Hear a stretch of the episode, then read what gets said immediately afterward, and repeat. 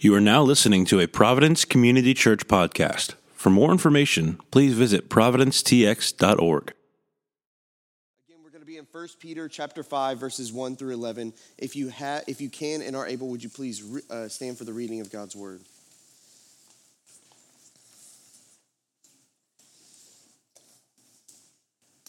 First Peter chapter 5 verses 1 through 11 says this.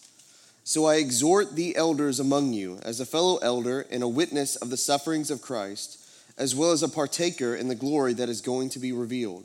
Shepherd the flock among you, exercising oversight, not under compulsion, but willingly, as God would have you, not for shameful gain, but eagerly, not domineering over those in your charge, but being examples to the flock. And when the chief shepherd appears, you will receive the unfading crown of glory. Likewise, you who are younger, be subject to the elders. Clothe yourselves, all of you, with humility toward one another, for God opposes the proud, but gives grace to the humble. Humble yourselves, therefore, under the mighty hand of God, so that at the proper time he may exalt you, casting all your anxieties on him because he cares for you. Be sober minded, be watchful. Your adversary, the devil, prowls around like a roaring lion, seeking someone to devour. Resist him, firm in your faith knowing that the same kinds of suffering are being experienced by your brotherhood throughout the world. And after you have suffered a little while, the grace, uh, the God of all grace, who has called you to his eternal glory in Christ, will himself restore, confirm, strengthen, and establish you. To him be the dominion forever and ever. Amen. This is the word of the Lord. Thanks be to God. You may be seated.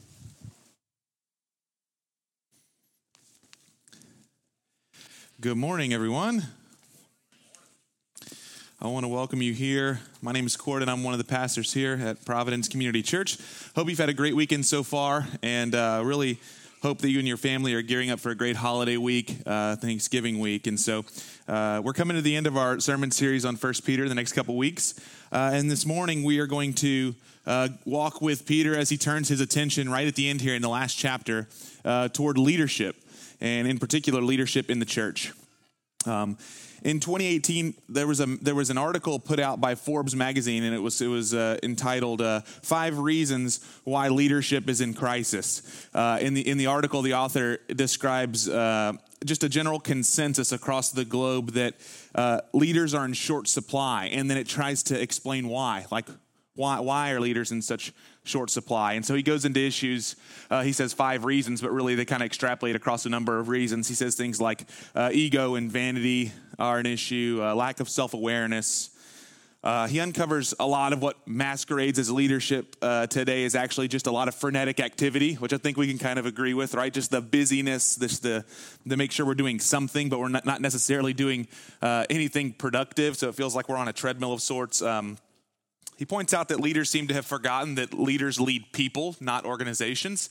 And so, even if you're the leader of an organization, you for, it's easy to forget that, you know, we, we use terms like this is a well oiled machine, but it gives the wrong impression because ultimately organizations are not machines, they're people oriented, and real leaders lead real people.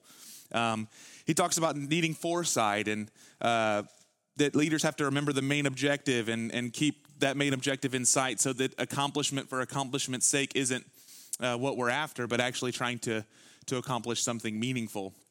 And I think when I was reading through that uh, in relation to this morning's text, I thought, you know, 2020 has uncovered a lot of things, but but two things maybe that we can say is uh, maybe Forbes magazine was onto something here. You know, like leadership's in crisis. We need more leaders, and then I think also a couple things that it's pointed out is that I think people are actually hungry for leadership. That uh, when all of the things happened and have happened this year, that lots of people are looking for someone or some place to give them any sort of guidance as to what to how to make sense of the craziness that is our world. And they need leaders, and then people want leaders. And this just points to the, the scripture that talks about, uh, you know, when you strike the shepherd, uh, the sheep scatter. You know, this is an Old Testament proverb. Or also says it's for lack of vision that my people perish. You know, there's no leaders that have the vision to share with the people. And, uh, and so that brings me to the next question Who should step up in a globe that has a leadership crisis, if not the church. If we Christians truly believe what we believe about the gospel and also about the human heart, then we, then we believe that it should be Christians first and foremost that step into leadership positions and not shy away from them. And so This morning, the topic that I want to cover is to unpack Peter's exhortation uh, to the church leaders here in Asia Minor. He's particularly talking to the Asian elders here, and, and he wants to exhort them. And so I, I want to focus on being faithful to the context there, which is specifically towards the elders and pastors of these five Roman provinces. Um, but I also want to t- take some time and think of it in terms of general principle. And I hope that it helps you this morning. The general principles that Peter applies here to the elders are principles that Jesus laid out about leadership, gener- like in general.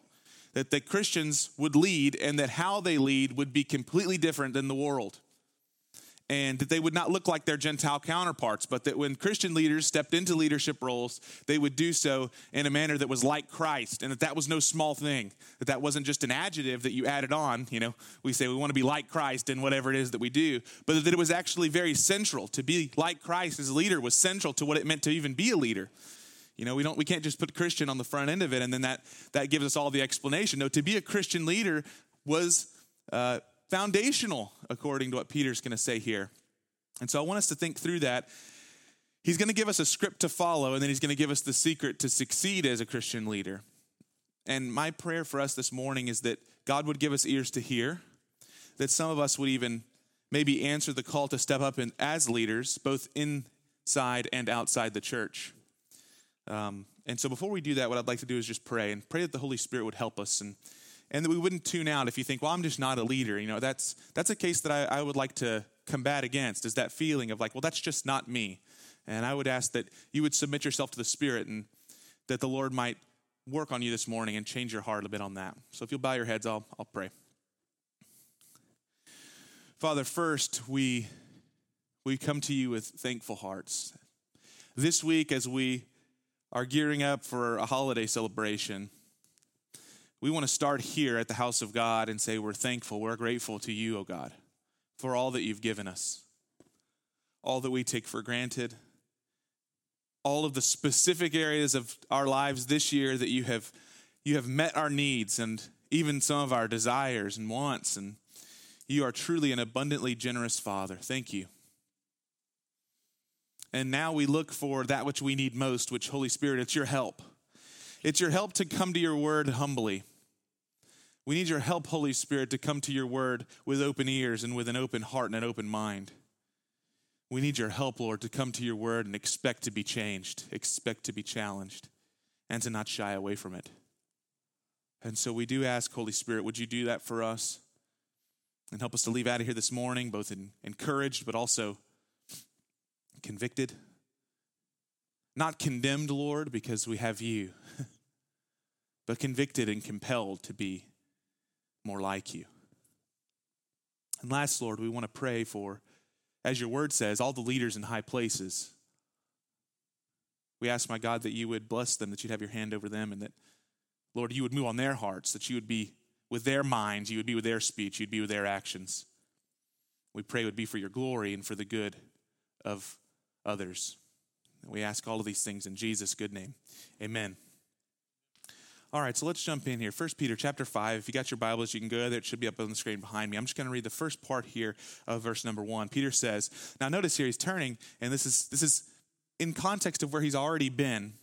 Uh, he's talked about suffering and, and he's, he's talked about it at length and then he's going to turn to the to the elders here and particularly exhort them and i think that that's key and i don't want to spend too much time on it but i think it's key because there's something about leadership in times of crisis that is essential, and Peter knows this. And so this, this church, or these five Roman provinces with multiple elders and multiple probably congregations, are going through hardship. They're going through crisis as they are experiencing significant persecution. So he turns at the very end to the leaders, to the elders, and he says, I want to exhort you. I want to speak to you because there is something about crisis that requires great leadership. And so he's going to turn to them. And here's what he says I exhort the elders among you as a fellow elder and as a witness of the sufferings of Christ, as well as a partaker in the glory that is going to be revealed. So, first of all, who are elders? And this is important because it's, it's kind of confusing. Sometimes we might think elders and we automatically think older guys in the church that you see their pictures in the hallway, you know, and, and you know, their portraits, you know, maybe with their dog or something. And they, they're the ones who like make big, big budgetary decisions, but you don't really see them much. In the scriptures, I'm convinced that biblically we have lost a lot of what the elders were meant to be and do. And it's something we've tried to reclaim at Providence since we planted the church. And to, but to put it very simply, we use the words elder and pastor synonymously because in the scriptures you don't see that there's two different offices. We see that these offices are one and the same. To be an elder is to pastor, and to pastor is to be an elder because they are the shepherds of the flock. That's what God calls them through the writers of the New Testament. They're interchangeable. And then, secondarily, we don't believe in just one pastor for one flock. In fact, if you read the New Testament, it's always, uh, all of these letters are addressed to the elders, plural, at the church of fill in the blank. There's a plurality for a reason. That is because the only time in the New Testament where elders are ever addressed singularly, it's when they are addressing the chief elder, Jesus Christ. He's the only one who gets to sit on a throne over his church to lead underneath Christ, there's always a plurality because broken human beings, broken men, need to have other broken men in order to make sure that their brokenness doesn't break out against everybody else. Does this make sense?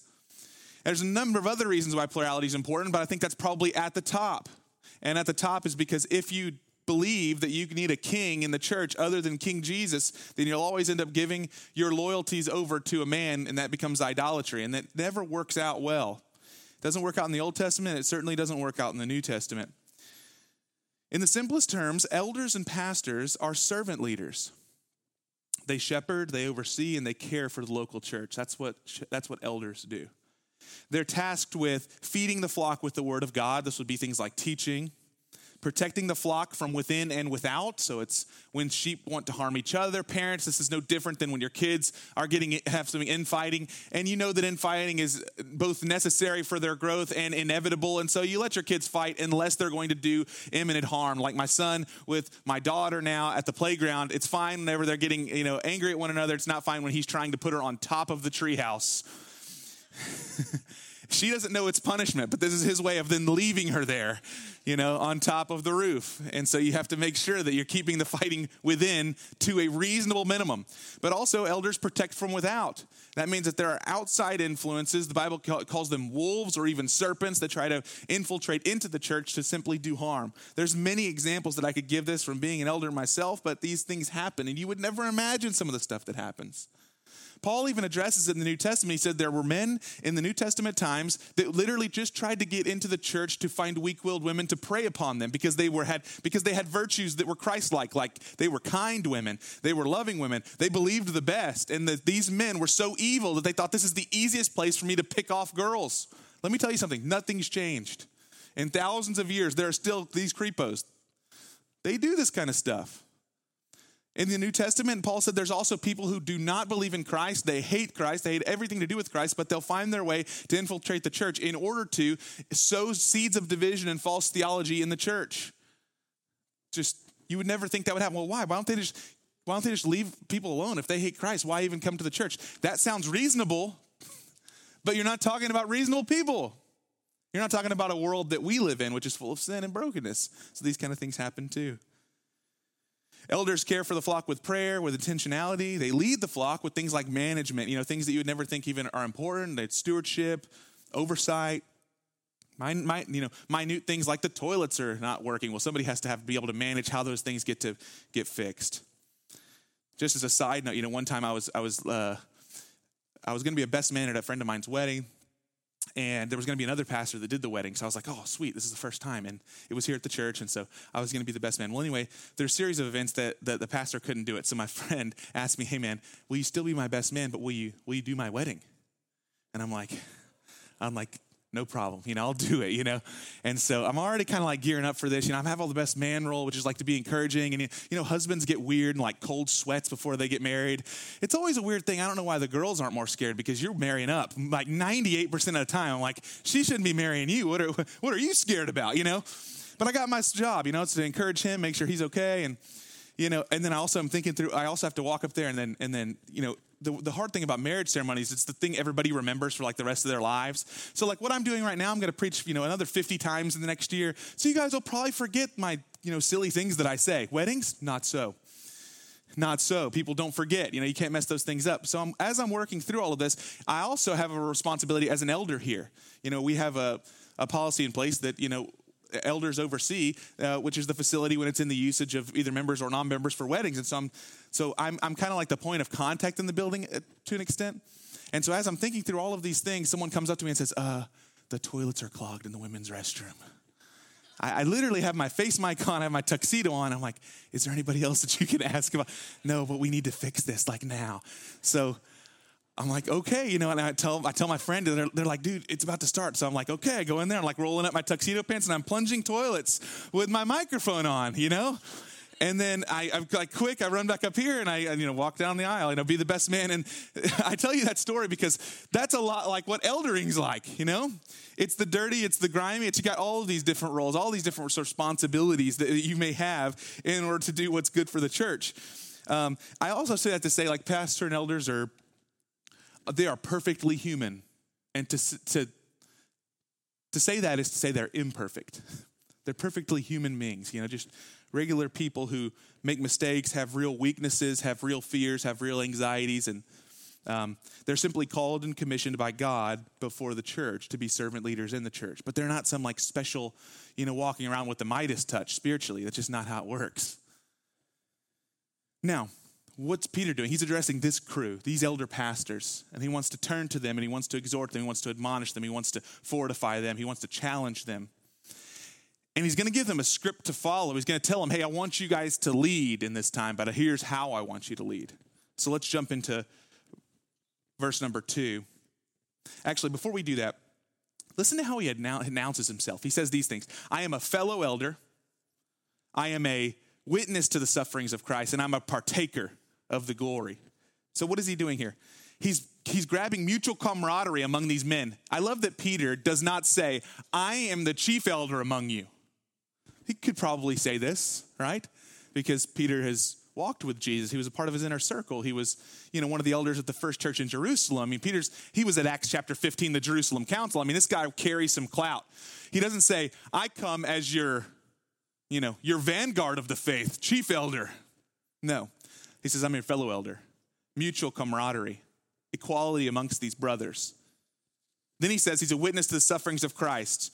He was among the most elite council in the whole world, namely the 12 disciples. He watched Jesus walk to the cross. He watched Jesus be arrested in Gethsemane. He watched Jesus do miracles. He watched Jesus feed 5,000 people. He watched Jesus raise his friend from the dead.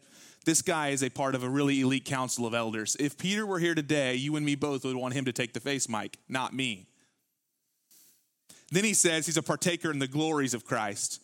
This is rilled throughout the letter of First Peter to these churches. That is, he puts sets his eyes on the new Jerusalem where he is going to be with Christ forever. Now, I want to make a point here. In the book of Revelation, it says that there are 12 seats for the apostles and there are 12 seats for the prophets and that they will have 24 elders in heaven. Every most commentators and most uh, theologians agree Peter has a seat among the 24 elders of heaven. Now that's incredible to think about. this guy's coming to them and calling himself a fellow elder, and yet he is going to be a part of the elder council of heaven. And he is going to be the one to give them these admonitions. He's going to be the one to give them these encouragements.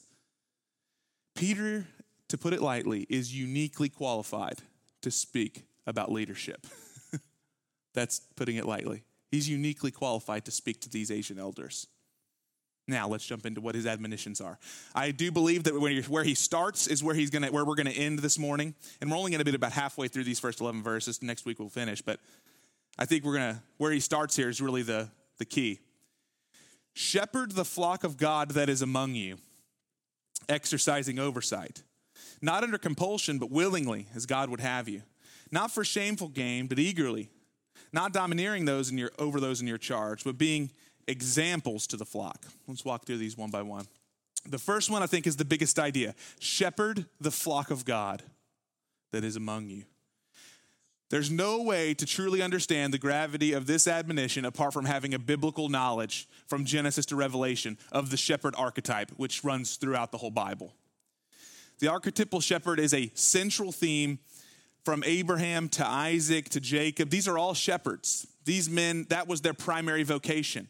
They're the patriarchs of Israel. All the way back, you could go to Cain and Abel, and whose sacrifice was accepted from God? It was the shepherd Abel. And Cain, his brother, was angry about this, that God would accept the shepherd Abel, his brother's sacrifice, and not his own. Joseph is born into a family of shepherds in Genesis, and then he's sold into Egyptian slavery. So it's like he starts as a shepherd, he ends up to becoming second only to Pharaoh. If you fast forward to the very next story, it's like Joseph's story in reverse, where Moses is actually raised in the palace of Egypt, and then he finds himself exiled out into the desert. And what does he end up doing? Shepherding. And where does God call him? God does not call him in the palace. God calls him when he's out in the desert shepherding and he finds himself in front of a bush that is consumed. It's burning, but it's not consumed, is what the Bible says, which, you know, go figure on that one. I don't even know what that means. But that's where God meets him as a shepherd. Of course, King David's the most famous Old Testament archetypal shepherd that we find. In his famous showdown with Goliath, David refuses to carry the armor of Saul, his king, because he says he, he hasn't tested it. He's like, he can't even walk around in it. He sheds the armor. He doesn't rely on the armor strength. Instead, he relies upon, quote, from him, the strength that God had provided him when he was in the fields protecting the sheep, his father's sheep. He says, I've already killed the bear and the lion with my bare hands, and this uncircumcised Philistine will be no different than them. He relies on his strength that he learned and was given by God to shepherd his father's sheep. Of course, Jesus supersedes David in that Jesus is the most central and pivotal biblical figure of everyone to be deemed a shepherd. Now, I want to point this out. Jesus' vocation, actually, with his dad, was not a shepherd. He was born in the city of Bethlehem, so he was born in the city of David. So he was born to a shepherd king named David in his line. But, but Jesus himself, because of his, his earthly father, Joseph, he was a carpenter. He worked as a carpenter. But in the book of John, Jesus regularly will refer to himself with shepherding allegories, and then he just comes right out and says it. He says, I am, in one of his famous I am statements, I am the good shepherd. This is what Jesus says. No one snatches any of my sheep out of the Father's hand. I'm the good shepherd, I'm the door of the sheep.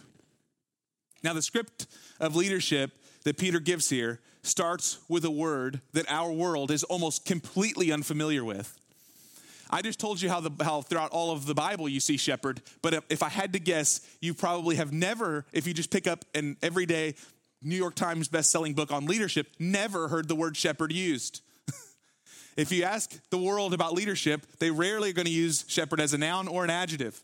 These are not, this is not what we consider to be great leaders. We consider great leaders to be strong, maybe even bombastic, maybe even authoritative, maybe even powerful. We don't consider shepherd when we think leader. And yet the Bible counts that as the central.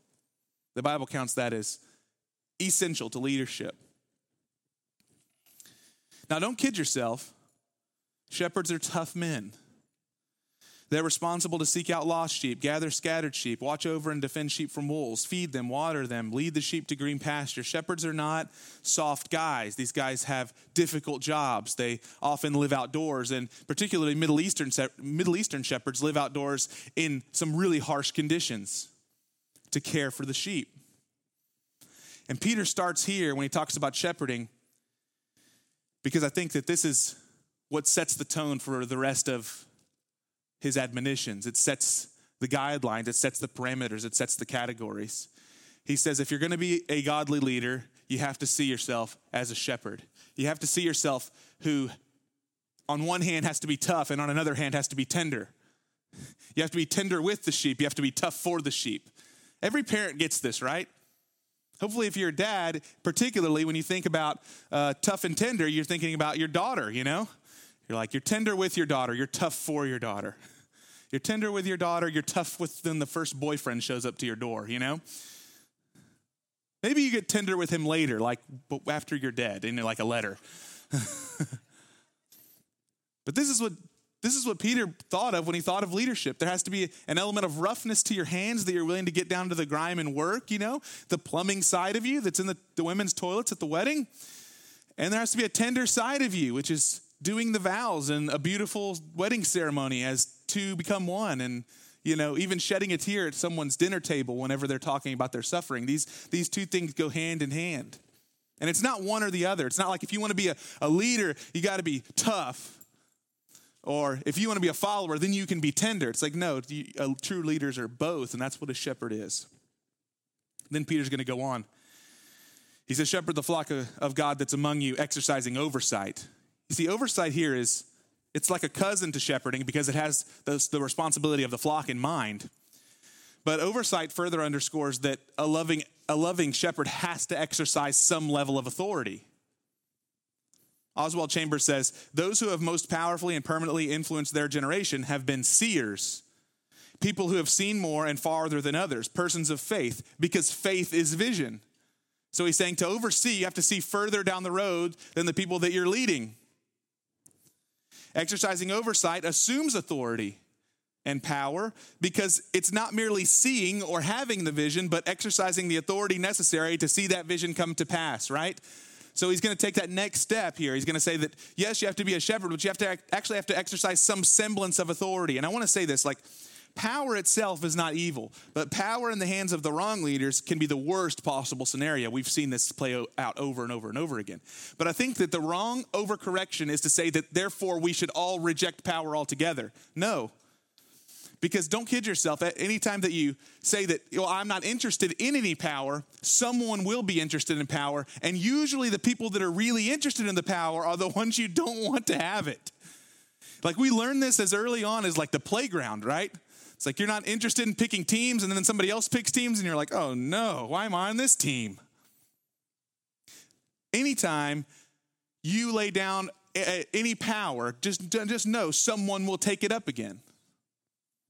Now, if we know the words of Jesus, then we know that power is to be wielded in a servant like manner. Jesus says that we don't lord it over, but we're going to get there in a second. Then he goes on, he says, You don't need to do this under compulsion, but willingly as God would have you. Leaders should not be compelled to do this, but they should do so willingly. Another way to put that would be leaders, Peter says, are like volunteers, not like drafted soldiers. You're going to struggle to exercise your leadership in the church well, Peter says, if you do so like you're drafted to do so. You must do so. Now, don't get me wrong here. There are times where you say, I wish anybody else would have to be in this position or anyone else would be in this decision making role because it's difficult and the burden falls to you. You even see this when you go back in history. You can read some of the great leaders, like of the World War II era, and they would say they're looking around hoping that someone else would take on that mantle, but they, they know they must. Winston Churchill was famous for saying this. He says, You know, woe be it to me that whenever the burden of leadership is coming and it's about to fall, that I don't step up and take it and meet the moment and rise to the moment. Why did he say this? Because he says all of all of London was hanging in the balance to him, right? So for Winston Churchill, it was you know during the battle and the bombings of London that they call upon him after they had kicked him out of Parliament. They call him back and say, "Hey, we made a mistake. Will you come back?" How easy would it have been? Like, yeah, now you get what you deserve. I've been warning you about this guy. Winston Churchill famously shows up. So I'm not saying that there's not an element of compelling, but what Peter's aiming at here is that glad voluntary service is God's standard for pastors. And Peter's one of those, right? Peter's one of those. Okay, now he's going to go on. Not for shameful gain, but eagerly. Not for shameful gain, but eagerly. Now, if you've turned on like TV and like TV pastors, then you're probably wondering like what has gone awry. Because pastoring can, in some cases, and has become a very lucrative business. And Peter is aiming at this early on, early first century churches, saying that leadership, and particularly pastoral leadership, cannot be for shameful gain. If you look into the Greek of shameful gain, most of it is lending itself towards financial shameful gain. Now, some elders might be paid, but the motivation for pastoring cannot be money. It's why we believe here at Providence that not every pastor, not every elder is a paid pastor. Pastors who are motivated and eagerly motivated by the Spirit to lovingly shepherd the flock will always look out for not only what is best for people and truly best for people, but they will also do what is honoring unto God.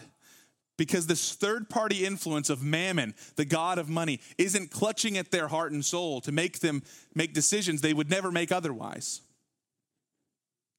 Now, there's obviously other ways to gain shamefully from leadership.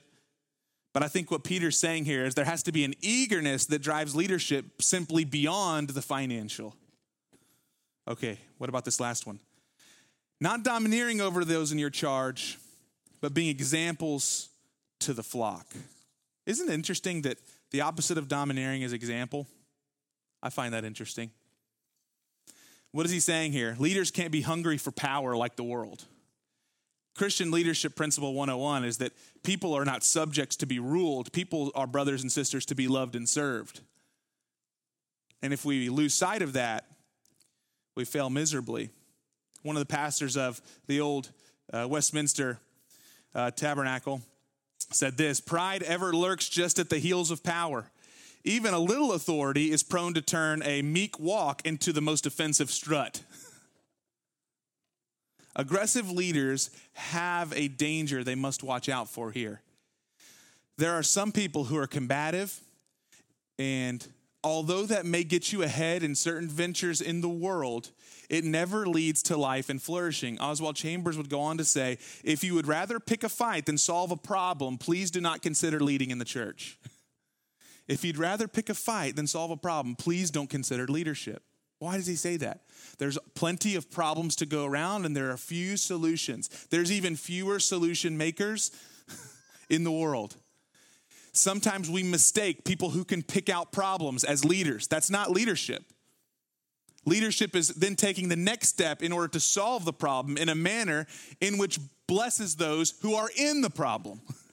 Now, that's difficult. That's hard. That requires patience. That requires understanding. That requires time. That requires, check this one out, listening to people.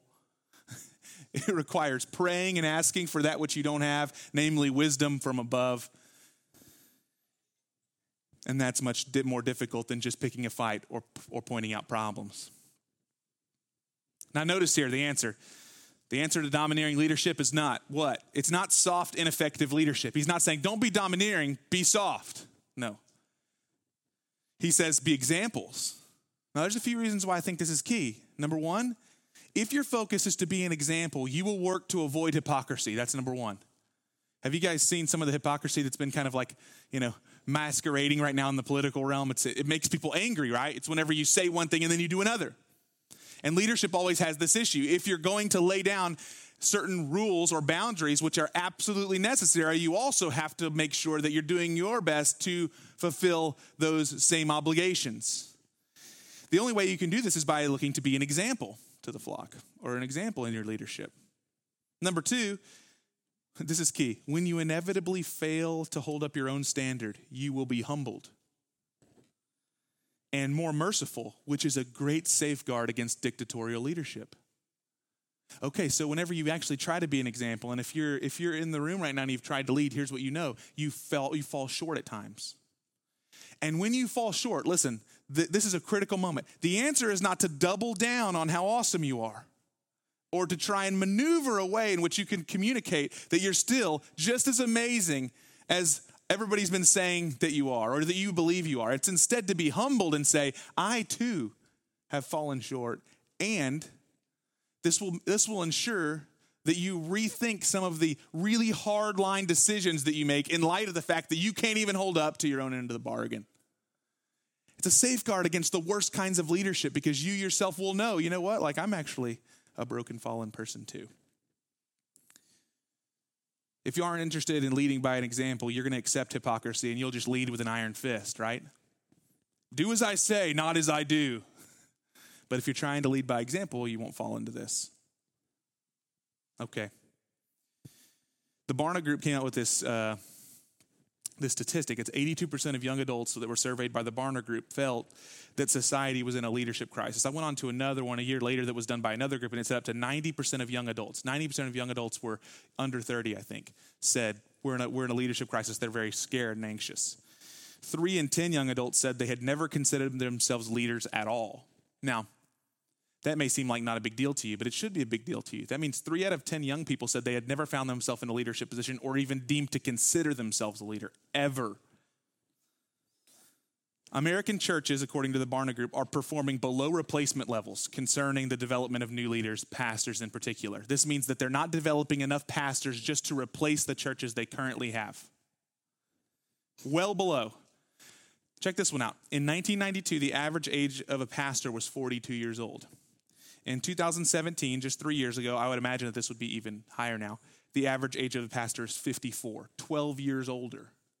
Why? Not a lot of eagerness to jump into leadership. there are more full time pastors, listen to this, over the age of 65 than there are under the age of 40. That's an incredible thought. Now, why are leaders in the church so important? And they are important, and I hope I can bring this to your mind.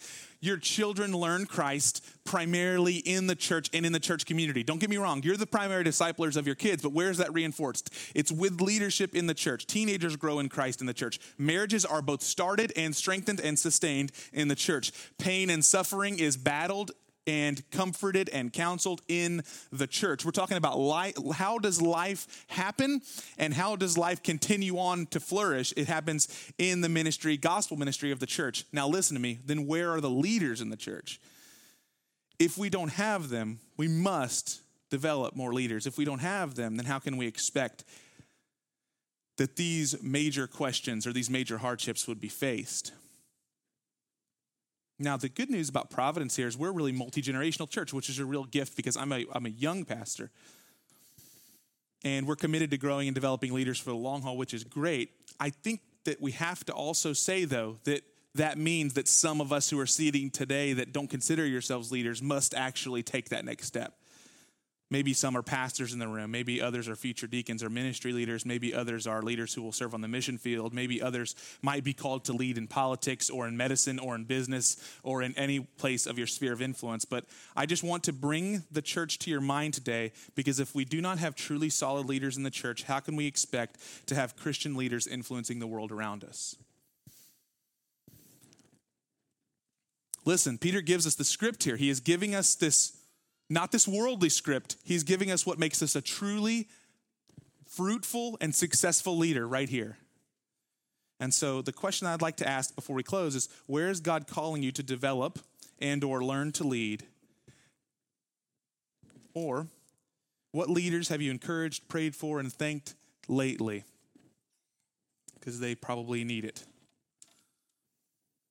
Okay, now verse 4 is my favorite part of this of all because it's really the hope that's given. Verse 4 When the chief shepherd appears, you will receive the unfading crown of glory. The chief shepherd is coming. I love that Peter always comes back to this. He's always constantly trying to remind us hey, Jesus is coming back. Now, why does he do this? A few reasons come to mind. One, by, by, G, by Peter bringing the chief shepherd up, he's reminding the elders to whom the church ultimately belongs and to whom they are ultimately accountable. Now, that's heavy, isn't it? He's reminding the elders, you don't own the church, Jesus owns the church. He's coming back. A really intense analogy is that Jesus calls the church his bride, and then he gives over to the elders the stewardship of his bride. Now, if you're married in the room, think of this. You come back from having served overseas in the military, and you ask one of your buddies, Will you look over my family and my wife? That's an intense expectation. And when the husband comes back, he's going to figure out how did you treat the bride? So Peter's doing two things. He's doing he's being encouraging. He's also being massively, massively. Uh, uh, it's a big admonition here, meaning Jesus is showing to show back up to his church, and he wants to know. The chief shepherd's going to want to know how the under shepherds have been doing. Few things are more humbling than this thought. Also, I think it's a helpful reminder for the church and for the elders that it is unwise for the church to see elders as human saviors and it's unnecessary for elders to try to be human saviors because we have the chief shepherd. That's a good reminder, isn't it? Really, the church needs elders, but doesn't, doesn't need them in an ultimate way to save them. Jesus is a good shepherd. And even when human beings fail you, Jesus will never fail you. And it's a good reminder for elders and for leaders to not try to be Jesus because Jesus has got this thing sewn up. He's doing a pretty good job. As Peter's regularly done in this epistle, he reminds the believers of their eternal reward. He's reminding them that Christ is going to reward them with an eternal crown of glory. And finally, by bringing Jesus back to mind, Peter is giving them the secret to real Christian leadership. James Gray says, When we measure ourselves by the life of Jesus, who humbled himself on the cross, we are overwhelmed with the shabbiness, even the vileness of our hearts, and we cry, boasting excluded, pride I abase, I'm only a sinner saved by grace. Peter bringing Jesus up reminds us that we need Jesus to lead. The secret to success as a leader is to look to the chief shepherd. Christ is both worthy of sacrifice because he sacrificed for us, he motivates servant leadership. Christ alone empowers servant leadership. He exemplified servant leadership. And then the final thing, I told you we, would end where we started. I believe that Peter star, he starts with shepherd the flock among you, and in verse four he says the chief shepherd showing up because there's a there's a specific moment in Peter's life where he understood what it was going to mean to shepherd the flock of God. I want to read to you out of John chapter number 21, and it's just a few verses. John 21. As you're turning there, I'll just catch you up. This is after the crucifixion and resurrection of Jesus. Peter has denied Christ three times. He's run away from his calling and he's tried to go back to be, to be a fisherman only. And Jesus shows up on the shores of the Sea of Galilee while Peter is fishing. And they know that it's Jesus because John turns him and says, It's the Lord. Peter jumps into the water, he swims to the Lord. Jesus says, "Sit down, let's have breakfast." He's at a charcoal fireplace, which is this this. Uh, it's a nod to the place in which Peter had stood around the fireplace uh, around the Sanhe- in the Sanhedrin Council near the temple and denied Jesus three times. He feeds him breakfast, and then he's going to have this interaction with with Peter. Now, Peter's already said, I'm going to go be a fisherman again. I'm not going to, I'm not being, you know, whatever it is that Jesus was trying to make me to be. Watch this interaction. Starting in verse 15, when they had finished breakfast, Jesus turned to Simon Peter and said to him, Simon, son of John, do you love me more than these? He said to him, Yes, Lord, you know that I love you. So what does he say? Feed my lambs, shepherd my flock. He said to him a second time, Simon, son of John, do you love me? He said, Yes, Lord, you know that I love you. Said to him, What? Tend my sheep, shepherd my flock. Said to him a third time, Simon, son of John, do you love me? Peter was grieved because he said a third time, Do you love me? Why is Peter grieved? Three times you denied me. Three times I ask you if you love me. Peter's in tears. Lord, you know everything and you know that I love you. Jesus said to him, What? Feed my sheep, shepherd my flock. The best shepherds are those who have seen the chief shepherd suffer for the flock, have faced the depths of their own sin and depravity, and who have been called by grace to get back up again and tend the flock of God true leader has experienced the gospel, and I mean experienced it, known they need the grace of God, not just thought it was theoretically good. I mean, they've needed it personally, and they've been met by Jesus in their need, and they've been filled by the grace of God. Let it wash over them. They've had to face their own real sin and then get back up and follow Jesus all over again. That's the best kind of leader. A shorthand way to put that is true leaders love God and they love people. Peter, do you love me? Then tend my sheep. If you'll stand to your feet, I'll, I'll pray for us.